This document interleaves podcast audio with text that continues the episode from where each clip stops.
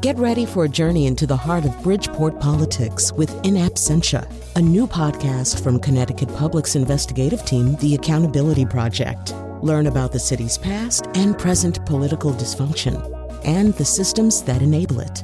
Tune in wherever you get your podcasts. Funding provided by Francisco L. Borges and the Melville Charitable Trust. This is Where We Live, from Connecticut Public Radio. I'm Lucy Nalpathanchil. Boston, Boston, Boston. It's no surprise many of Connecticut's young people often look to Beantown as the place to live. Well, if you follow the development of autonomous vehicle technology, Boston is where it's at, too. Coming up, we'll hear how at least two A V companies are piloting self-driving cars there. City officials launched an autonomous vehicle testing program to consider ways to make its transportation system safer, manageable, and better for the environment, among other goals. We'll talk with the guy in charge of Boston City Hall's research and development team. That's later. Now, next month, UConn will host a symposium on the future of autonomous vehicles. I'll be moderating one of the panels at the Storrs campus April first. It got the Where We Live team thinking about A V technology and the questions you may have about the future of self-driving cars. Later, we'll hear from an expert in the U K about the human factors that will impact how autonomous vehicles are rolled out. First, like it or not, autonomous vehicles are coming. I told my eight-year-old son about today's show, and his reaction to robots driving him around one day? No way would I trust a robot. Does that sound like you? Join us, eight six zero, two seven five, seven two six six. You can also find us on Facebook and Twitter at Where We Live. Now, what are some other questions about A Vs that we may not be thinking about? CityLab's podcast Technologist has an episode all about this. To tell us more, joining us now by phone is Molly Turner. She's co-host of the Technopolis podcast, also an urban planner, and she teaches at the Berkeley Haas School of Business. Uh, Molly, welcome to the show. Thanks for having me, Lucy. So later on, as I mentioned, we're going to get into the more traditional questions being asked about A Vs, including safety and how they're being tested in cities like Boston.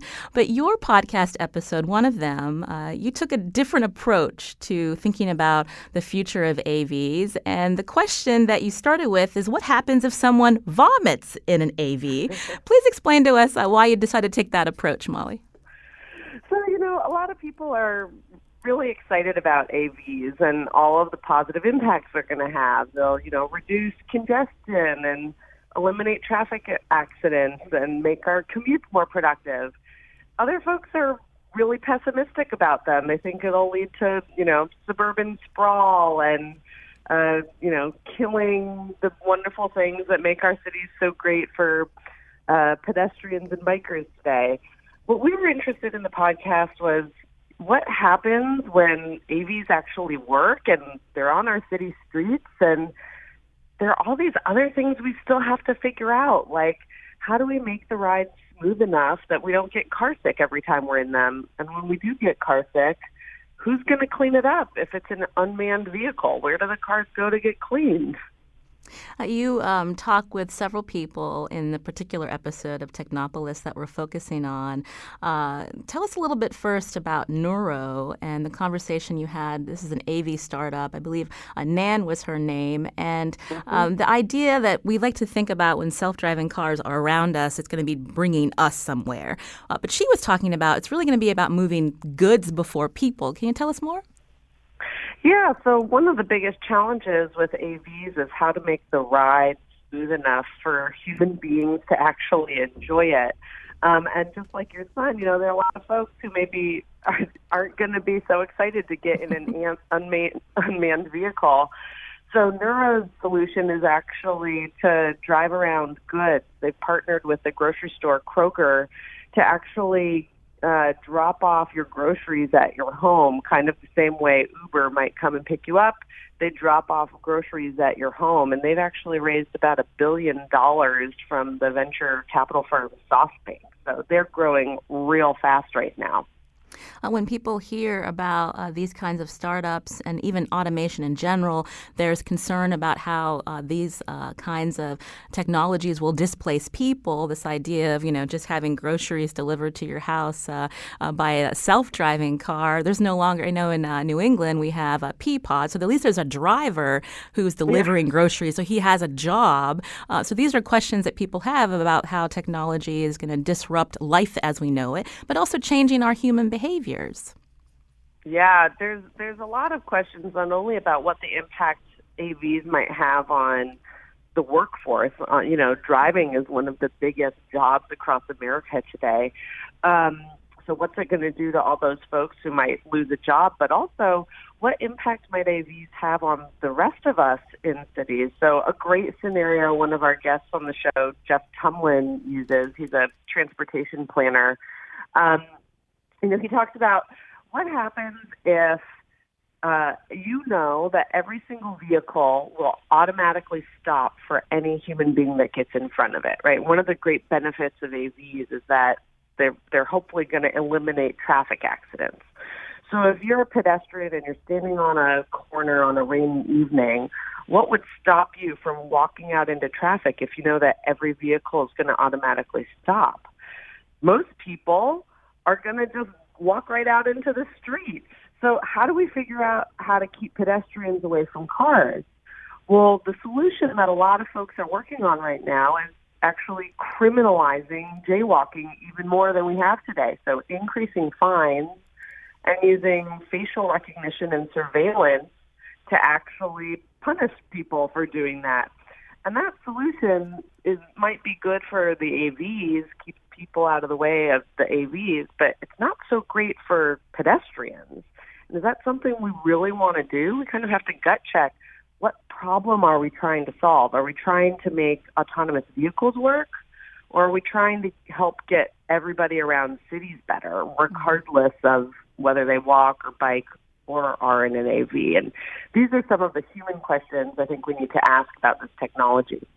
Uh, that uh, question is also, it's problematic to think about ways to get pedestrians out of the way, because when we think about how cities have developed uh, in recent decades, it's always been about the car, not about encouraging people to use sidewalks to uh, be able to feel safe on their bicycle, commuting to and from work. As an urban planner, uh, do you feel like cities are thinking about these approaches, or is it more about trying to plan development around the, this, these A Vs that are coming down the line? You know, I'm seeing a real mix, and a lot of how cities approach this has to do with how they think about cars right now. You know, we've had cars in cities for about one hundred years, and some cities have really been planned around the car, probably the most famous being Los Angeles. Other cities existed way before cars, and squeezing cars in, you know, didn't always work so well. Um, there are a lot of cities around the world that are starting to remove cars from their downtowns altogether, making streets pedestrian only, or we're talking a lot about, like in New York right now, congestion pricing. Do we charge people extra for the privilege to drive into the city at certain times of day to reduce um, traffic? So when it comes to autonomous vehicles, some cities are, are quite wary of them and say, you know, this is going to create a lot of problems for us. This is actually doing the opposite of what we're trying to do right now, getting vehicles off the road and opening it up to pedestrians and cyclists. Um, whereas other cities, I think, are really excited about autonomous vehicles. Um, you know, they either want to be the first to have them on the streets, or they see them as solving some of the commuting challenges they have. Because let's face it, you know, if if you've got a, a public bus Uh, without a driver, that brings down the cost of running a public transportation system. And so autonomy might actually be really beneficial to some of those cities. On the phone with us, Molly Turner, co-host of CityLab's Technopolis podcast. Also, she's an urban planner and teaches at the Berkeley Haas School of Business. We're focusing in on the development of autonomous vehicle technology today. You can join us, too, the number eight six zero, two seven five, seven two six six, or find us on Facebook and Twitter uh, at Where We Live. Uh, David's actually calling from Storrs. David, go ahead with your question or comment. Hi. Um, I live in Storrs, where the University of Connecticut a few years ago Uh, got very aggressive about uh, cars stopping for people in crosswalks, and they uh, put in these very boldly painted crosswalks and so on. And yes, you're supposed to stop for pedestrian and crosswalks. But um, the backlash from that is that students don't even look when they go out into crosswalks, and a lot of times don't even look when they cross the street. And bicycles, uh, you know, pretending to be pedestrians, do the same thing. The year that they did that, uh, that summer, there were a few serious bike accidents where bikes would just zip across the crosswalk and people got hit. So I, I wanted to reinforce the comment that uh, your your guest made a few minutes ago. Oh, about how uh, the question of whether uh, A Vs, when they're on the roads, are people going to uh, be walking in front of them, just expecting this uh, this autonomous vehicle to stop, and what that does to traffic and, and safety. Yeah, exactly. And you know, here's a, here's a data point that says, yes, this is a serious issue. Well, David, thank you for your call. Molly, did you want to um, add to David what he was saying? Yeah. I know we touched we touched on that. Sure. So that's actually the, the stop sign controlled uh, intersection actually presents a real tough challenge for autonomous vehicles. As uh, Jeff Tumlin, our guest, said on the podcast, you know, um, there are not a lot of easy ways to engineer ourselves out of that problem, because when you are driving a car and, you know, deciding whether or not to uh, cross the intersection, and there are pedestrians and cyclists, the way we sort these things out is socially. We make eye contact with each other. How do you do that when there isn't a person driving the car? Um, and that's a real stumper. One of the things that Jeff actually suggests is that maybe we put some electronic smiley faces on the front of cars so that at least the human can look at the cars and, and b- based on their uh, facial uh, expressions, decide whether or not they're going to go, and the cars can make some expression back to the pedestrians and cyclists. We'll see if that actually works out. Uh, coming up, we're going to talk to a U K researcher who's looking at the human factors of how we interact uh, with autonomous vehicle technology and how to make it uh, truly safe. Uh, I wanted to go back to uh, what your guest from Nuro talked about on the Technopolis podcast about um, when we think about uh, what autonomous vehicles will mean for our cities, our neighborhoods. I believe she was saying that, that for them, um, maybe A Vs will work better uh, in the suburbs. Suburbs, but then it, it just brings up the question of, will A Vs, as you mentioned, I guess the more pessimistic view that some people have is, will this encourage more suburban sprawl, uh, Molly? Yeah, so, you know, one of the benefits that people like to talk about with A Vs is um, they'll make our commutes more productive. So Nuro is, Nuro is um, just driving around groceries right now, not people. Um, and they're doing it in the suburbs because it's a lot easier to do in the suburbs where there's less traffic, fewer pedestrians and cyclists to contend with. The roads are a lot bigger. It's just a simple problem. And it's a great place for their technology to kind of learn uh, how to navigate the streets in an easy environment. But when we do end up driving around people in A Vs, um, you know, people, People are really excited that, you know, I won't have to be behind the wheel anymore. I can sit in the passenger seat. I can do my email. I can watch a movie. I can shop. There are all kinds of things you can do. And if you don't mind sitting in a car anymore, does that mean you're okay with a longer commute? And does that then incentivize us to build suburbs farther and farther away from where the jobs are and contribute to more sprawl, which is something that I and many of my fellow urban planners worry a lot about, not only because of the environment, but also because all this time in vehicles makes us pretty lonely and is having some negative impacts on our social fabric. Um, we're trying to get people to live in denser cities. Mm-hmm. So um, one of the big questions is whether A Vs is going to have the opposite impact. Uh, as we head to break, uh, Molly, uh, in your podcast, uh, one of your guests uh, uh, looks at two different ver- uh, visions of an A V future, and he and he pulls it from Hollywood. So the movie WALL-E versus uh, Black Panther's Wakanda. Can you explain that for us? Sure. So uh, Jeff thinks that, you know, the best way to talk about the future of autonomous vehicles is to tell stories, because it's frankly really hard to imagine what these future scenarios might look like. But luckily, there are a lot of creative uh, movie directors who've done it for us. And if you look at the movie WALL-E, it paints a pretty sad picture of what might happen you know, humans in their autonomous vehicles. They never have to get up and walk anywhere, so they're lazy and obese and sip on their sodas all day long. Um, but then there's a really amazing creative vision that actually um, Hannah Beachler just won an Oscar for, which is her vision of the golden city of Wakanda. She did a ton of research on this um, to think about what does the perfect future city look like where um, these new transportation technologies are integrated seamlessly with walking and biking and more traditional forms of transportation. Um, and she really focused on prioritizing people before the technology and before the cars, and it paints a really lovely picture of where we might be able to go. Molly Turner, again, is co-host of the Technopolis podcast from CityLab, also an urban planner and teaches at the Berkeley Haas School of Business. Molly, it was a pleasure. Thanks again for joining us. Thanks for having me. This is Where We Live from Connecticut Public Radio.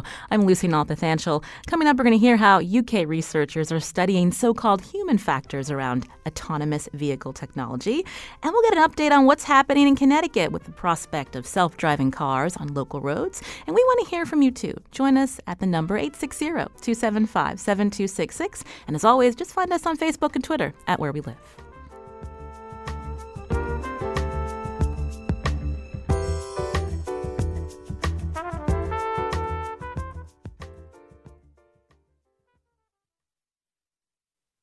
This is Where We Live from Connecticut Public Radio.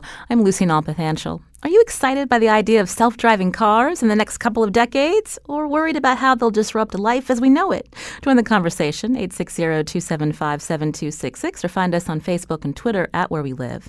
A V companies are still working out the technology to make self-driving cars safe, but there are still a lot of questions about how we humans will interact with them inside and outside the vehicles. The B B C reported the University of Southampton is leading a four-year research project to test so-called human factors. Uh, we want to know more about this, so joining us via conferencing app Zoom is Neville Stanton, Professor of Human Factors and Engineering at the University of Southampton in the U K. Neville, welcome to our show. Oh, thank you, Lucy. So tell us a little bit more. So you're a professor in human factors based in an engineering department. So tell us more about your field and what you're studying. Okay, Lucy. So um, what we're really interested in is in the intersection between sort of engineering technologies and human performance and behaviour. So we're trying to explore the reactions of people, drivers in this instance, uh, to this new technology, which is the automated driving systems. And so we put people into simulated environments, um, as well as testing them out on uh, test tracks and also the open roads. So you have a simulator car in your lab, and people are test either they're using this simulator. So who are the people that are that are uh, testing this out, and what exactly are you looking for? Okay, so uh, we've done uh, quite a few studies over the past couple of decades, um, but essentially we try and look for a wide range of users. So uh, driving age um, to um, retirement age. So uh, our, our Typically, our experiments involve anybody between the ages of eighteen and eighty. So you said eighteen to eighty? Yes, that's correct. And uh, when we think about uh, technology coming on board here in uh, the U S and, and also abroad about uh, where they're being tested, um, coming up we're going to talk to the city of Boston about safety protocols. Uh, when, when you look at your research, when we think about how some of these pilots, there's an actual human in the car kind of taking the back seat, so to speak, while the uh, autonomous vehicle is driving. Based on your research, having that human there monitoring, is that a good thing? Um, in a nutshell, I would say no. Um, it's not a task that people can keep up for very long. So we um, are, are interested in uh, the ability of the human to monitor the automation and intervene appropriately, um, which is this uh, sort of mixed level of automation. So they're not driving it manually at all. Their hands are off the steering wheel, their feet are off the pedals, and yet they're not freed up of the task of being able to do something else, which most is mostly why we do automation, so we can allow people to do other tasks. So the task of monitoring, we can say from our research, is not something that can be sustained very long. Um, I would say, um, based on our experience, people might be able to keep it up for maybe between twenty to forty minutes maximum, but people quickly um, drift off and start doing other things. So um, both in the laboratory, on the test track, and actually on the open road, we've noticed that people begin to trust the automation and start to like play with their cell phone, or you know, start looking away from the road, looking inside the cockpit, even looking behind them, mm. chatting to passengers in the in the rear of the vehicle, but certainly not monitoring the automation. So what's the average time that uh, we can actually uh, be sitting in an autonomous vehicle based on your research with the simulator where we're not getting distracted, Neville? I would say on, on average, and this is a bit of a bit of a, um, a pitch, um, you know, a rough um, pitch in the air, but roughly I would say around about twenty minutes is about as much as people can on average sustain. But we do find big individual differences in all of our research. So, um, I'm sorry, that phone. Uh, we do find big individual differences. So people, uh, some people will be able to continue to continue it for longer, and some for very much less. When we think about automation again, uh, Neville Stanton joining us uh, via Zoom from the U K. He's professor of human factors and engineering at the University of Southampton. When we think about um, autonomous, uh, just you know, uh, services being automated, um, having a human there kind of as a monitor. Airplanes have been largely automated for um, some time. You have pilots monitoring the autopilot. So how is that different when we think about human monitors inside a self-driving car? Okay, that's a good analogy, and that's where we started when we began the research in the um, early nineteen nineties. Um, but there's a very, there's a lot of very big differences between pilots of aircraft and uh, drivers of cars. First of all, um, the training differences are quite considerable. Uh, the level of professionalism to become a commercial pilot is quite exacting. Um, secondly, there are two people in the cockpits, um, the first officer and the captain. Thirdly, Um, they are a long way from disaster, uh, literally. Uh, in, a, in a motor vehicle on a busy highway, you may between one and two seconds between time to contact, which between you and the vehicles in front and behind. In the in air, in, in uh, cruise, you're maybe between thirty and forty thousand feet um, above sea level. And it will take a long time before you hit anything. So there's... There's considerable differences in the environment and indeed in the training um, and, and, the, and the sorts of people in those different environments. I don't know about the U S, but certainly to pass your driving test in the U K, it's fairly minimal. I guess it depends on where you are uh, in the U S uh, for the driving test, uh, Neville. Uh, I wanted to uh, take a call now. Hardik is calling from Meriden. I'm sorry if I pronounced your name uh, incorrectly. What's your question? Uh, I actually have a comment. So I'm, uh, I'm an electrical engineer who graduated from UConn, and uh, uh, I have a one of the. I'm a first early adopter for Tesla's autopilot feature. And a few months ago, the car decided to brake on its own because there was a vehicle whose blind spot I was in, and the car saw it, and I didn't notice. And uh, I had a really great experience that showed me that the the cameras and uh, radars on the car was able to detect objects much better than my visual eyes. And until people have that kind of experience, I feel like people don't appreciate the safety that are coming up with these autonomous cars. And uh, that's, I think, what's going to change people's mind, uh, speaking long term. So, Hardik, you're actively driving the car, but the Tesla helped mo- show you there was like a sensor that told you that there was a car near you, and so that avoided the crash? Yeah, the car uh, moved into my lane, and I was in the blind spot of the car. I didn't realize the, the person moved in without signaling, and the car noticed, but I didn't notice, and the car decided to brake on my behalf and saved me. So I just want that unless somebody goes through that, they won't understand that the uh, the cars are actually better than uh, human eyes. Well, Hardik, we're glad that uh, you didn't get into a crash. Thank you uh, for your comment. Uh, this uh, goes into my next question for you, uh, Neville Stanton. What, based on your research, what levels of automation are safe as we hear, you know, cities and states thinking about piloting these self-driving cars on our roads? Yes. Well, um, as your uh, the person that phoned in said, there was uh, there are occasions when these systems will help you, and indeed. Automation's been in vehicles for a long time in various different guises and has undoubtedly prevented accidents. But I don't think that the task of requiring the human driver to monitor the automation uh, does indeed make it a safer car. I would say we have to move up to a higher level of automation where we free the driver up from any kind of monitoring task to make sure it's safe. So we're talking, you know, in the Society of Automotive Engineering uh, jargon, levels four and five, where the driver is freed up of the monitoring task. This is Where We Live. We're talking about autonomous vehicles and the questions that still need to be answered about how humans interact with this technology. Uh, joining us uh, from the U K, Neville Stanton, Professor of Human Factors and Engineering at the University of Southampton.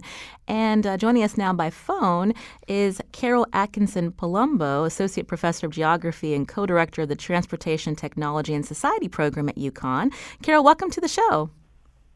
Thank you, Lucy. So we were curious about some of the research happening here in the state regarding autonomous vehicle technology. We know that's something you and your colleagues are studying at UConn. Um, um, from the conversations we've had so far, um, what are some of the uh, key points uh, as we move forward on, you know, making sure that this technology is safe, but also finding ways uh, that they can contribute or complement uh, you know, our transportation system that we have now?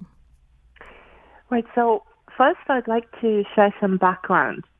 So for the past six or seven years, my colleague and I have headed up a team at UConn called the Sustainable Cities Research Group. And my colleague is Norman Garrick, who's a professor in the Civil and Environmental Engineering Department. And we've worked with a lot of students, undergraduate as well as graduate, on a really wide range of topics relating to sustainable transportation. And a couple of years ago, students started asking us questions about autonomous vehicles because they'd started to see news articles about them. And some of the big questions that they had were things like, how are the, how is this technology going to affect cities? Are they going to be able to work in complex environments with lots of people, so sort of crowded city streets? And other questions like, is everybody going to be able to afford to use the technology? So when we started to look at the existing research, we realized that there was a lot of work that was focused on the engineering aspect, things like the sensors and the mapping, but there wasn't very much work that was being done on these broader societal impacts. So what we have done is established a research group to look at these sort of much broader impacts to things like cities and environmental issues. And so we have a lot of professors from the School of Law, from other disciplines like environmental psychology, history, and communications to sort of look at these other aspects. And we're not so much focused on the technology, but rather the the positive and negative impacts of these technologies. And our big goal is to think about these impacts so that we can maximize the benefits to society that would come from adopting the new technology. Now, Carol, I should mention you're also on the state's Autonomous Vehicle Task Force. This was something that was uh, unveiled uh, about a year ago. Lawmakers, commissioners from relevant departments, citizens like yourself. Um, what exactly was the task force uh, uh, given as a responsibility as we look towards A Vs on the road in Connecticut, and what's happened since the launch? Right, so that's that's a good question. So you're correct that we did meet in July twenty eighteen. Senator Carlo Leone chaired the opening meeting of the task force back then. And the task force was established with the mandate of recommending what rules would be needed for A Vs to operate on Connecticut roads. And so in the wake of that meeting in the summer, several of us have met to start working out things like the subcommittees, and we're all continuing to do the research in the background, but we haven't formally convened again. And I think a lot of this is to do with the changeover in governors. So my understanding is that the deadline for the task force that was sort of initially coming up is going to be extended, and that we're going to meet formally in the next few weeks. Uh, so meanwhile, there was also, uh, I believe, uh, municipalities could have applied to be testing A Vs uh, in their cities or towns. Uh, do we know what happened with that? From what I was able to find out from the person who was coordinating that effort for the Malloy administration, there were a handful of applications that were submitted, but none of them were actually approved, so that we don't have anything live sort of being tested in Connecticut right now. Mm. Well, that's uh, disappointing to hear. Uh, I want to take a call. Jackie's calling from Norwalk. Jackie, I believe you're also on the task force, and we spoke to you on a previous uh, Where We Live. Uh, welcome back to the show. Oh, thank you. Uh, so uh, we know that in the state of Connecticut, uh, all talk towards uh, transportation uh, is tied to the T word, tolls. Is, do you feel like that's uh, something that's uh, distracting policymakers from thinking about the future and, and ways to uh, be more sustainable in our transit options? Well, I think, um, you know, Carol mentioned, you know, briefly uh, just a few minutes ago that the changeover in administration has caused somewhat of a delay, and I think that Um, the funding of transportation and just the attention that that draws um, has taken away from talking about autonomous and what the impacts are going to be on on the state, um, which is a shame because um, it's something that is actually already here. There are cars running on our, our, our roads that have uh, various levels of autonomous technology operating on them. And um, the work that we need to do to kind of embrace the higher levels of, you know, three, four, and five in autonomous technology are kind of needed. Um, so I think that the tolls um, are taking away from that focus, um, which is which is unfortunate. Uh, meanwhile, I mentioned the uh, different municipalities applying to have these pilots on their roads. Uh, you're down in the Stamford-Norwalk area. What's happened with Stamford's application? So we're in the process of um, reapplying um, based on some feedback that we got on our first application in Stamford um, and working closely with ConDOT to uh, address some of the issues that uh, the state wanted to look at um, or understand before approving our pilot. Uh, Jackie Lightfield again uh, calling in uh, from Norwalk, also on this Autonomous Vehicles Task Force. Thank you for that update. We appreciate it. Thank you. Uh, our guest uh, joining us from the U K, Neville Stanton, before we head to break, just quickly, um, as we look at research into human factors, something that policymakers should be paying attention to? Oh, definitely. Uh, no doubt about it. Um, and I think, um, you know, need to be thinking about, you know, what sort of requirements they'll put um, on any testing that they allow on their roads. So I, I would be very cautious about um, just allowing people um, freedom to do what they like. Um, I think they need to take account of, you know, the possible hazards and think about what safe testing would look like. Uh, we heard Jackie mention the different levels, so from zero to five, five being fully autonomous. Um, in your research, uh, quickly, Neville, uh, the most, uh, the, the safest option right now uh, would be where uh, in this spectrum of levels? Uh, well, either uh, remain where you are, which is levels one and two, which is what we currently have on the roads, or go straight to levels four and five, which actually is quite technologically challenging at the moment. Uh, the most dangerous levels, I think, are at levels two and three, where we've got this uh, requirement for human overwatch on the system and calling them back into um, control of the vehicle, which could be quite quickly in the case of sensor failure. And I believe uh, the there was a, a highly a high-profile uh, crash in Arizona uh, where uh, someone was killed uh, because the monitor in the self-driving car, I believe it was an Uber uh, pilot, um, was distracted looking on their phone and wasn't able uh, to react in time. So uh, very important points that you brought up. Uh, Neville Stanton again, Professor of Human Factors and Engineering at the University of Southampton in the U K. Uh, thanks, Neville, for joining us. We appreciate it via Zoom. Thank you very much.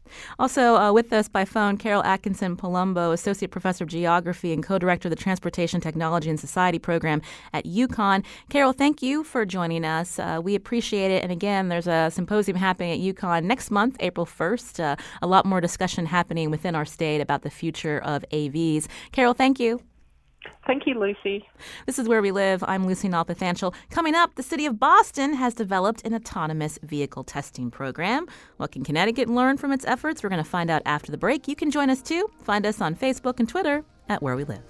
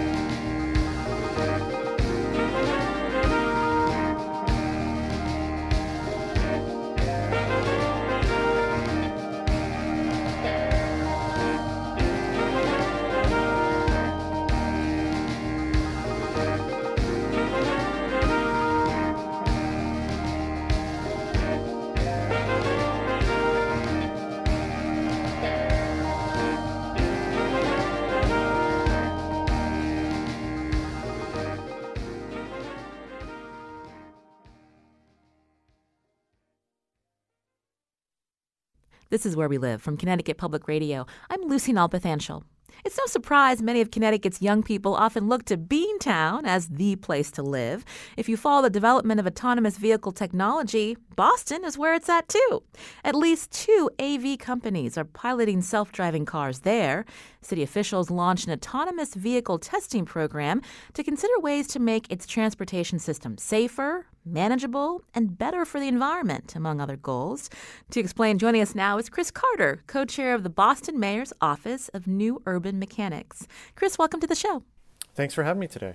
So, Office of New Urban Mechanics, tell us about that and what your job is specifically. Yeah, so we're an R and D lab embedded inside City Hall, and we work uh, to make the lives of people that live and visit the city of Boston better, um, often sort of looking at complex socio-technical challenges, but really thinking about how we put people in the center of those challenges and, and think about the future of Boston for them. Is it unusual to have an R and D team inside City Hall? Uh, it's becoming increasingly more typical for bigger cities, but it's still a little bit of an anomaly. And so you're working uh, to um, oversee A V testing along with the Commissioner of Transportation. So why focus on autonomous vehicles? Yeah, so we began this work a few years ago uh, at the direction of the mayor. And it was on the tail end of a complex sort of two-year process uh, of t- talking with the public to get their ideas of what they wanted their city to be for mobility reasons. And the things that kept coming up uh, in, in sort of those interviews with residents was that they wanted safer streets, particularly for people on bicycles uh, and pedestrians.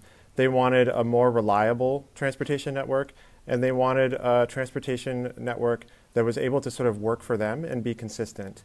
And when we looked at the potential of this technology, we thought it had great potential to make our streets safer, potentially reducing the number of crashes that we see and the number of fatalities on our roadways, as well as providing better services. You know, if we think about these as being fleets of vehicles moving around, uh, better services into neighborhoods that are maybe cut off a little bit from the current transportation network. Would you say overall uh, residents in Boston are excited about the idea of A Vs on the road?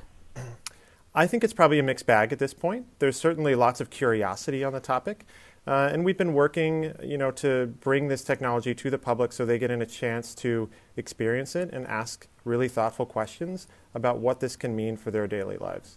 So what does that mean in terms of uh, what kind of testing's happening on city streets right now? Yeah. Uh, so right now there's uh, three companies that are approved for testing and two that are actually out driving on Boston roadways right now.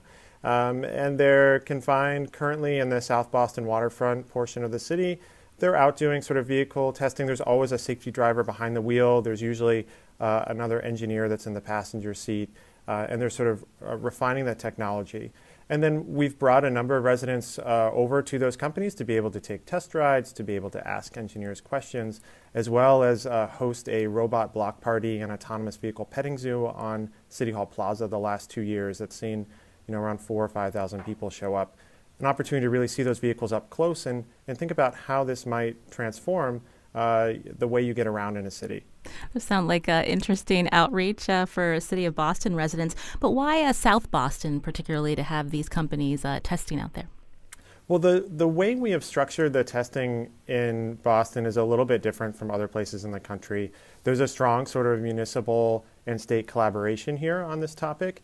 And we looked at places where we could slowly grow over time as the technology was proven. So we started actually in an industrial park that was in South Boston.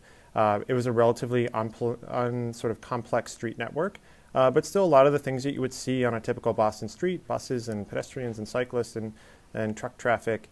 Um, and then as those companies sort of met various milestones, we graduated them out of that region to other places sort of adjacent to it. Um, there's a lot of mobility challenges to be solved in that area of the city, so uh, there's potential use cases we could imagine there in the future, whether that's providing sort of overnight service to third shift workers or connecting people to the cruise port in a more direct way.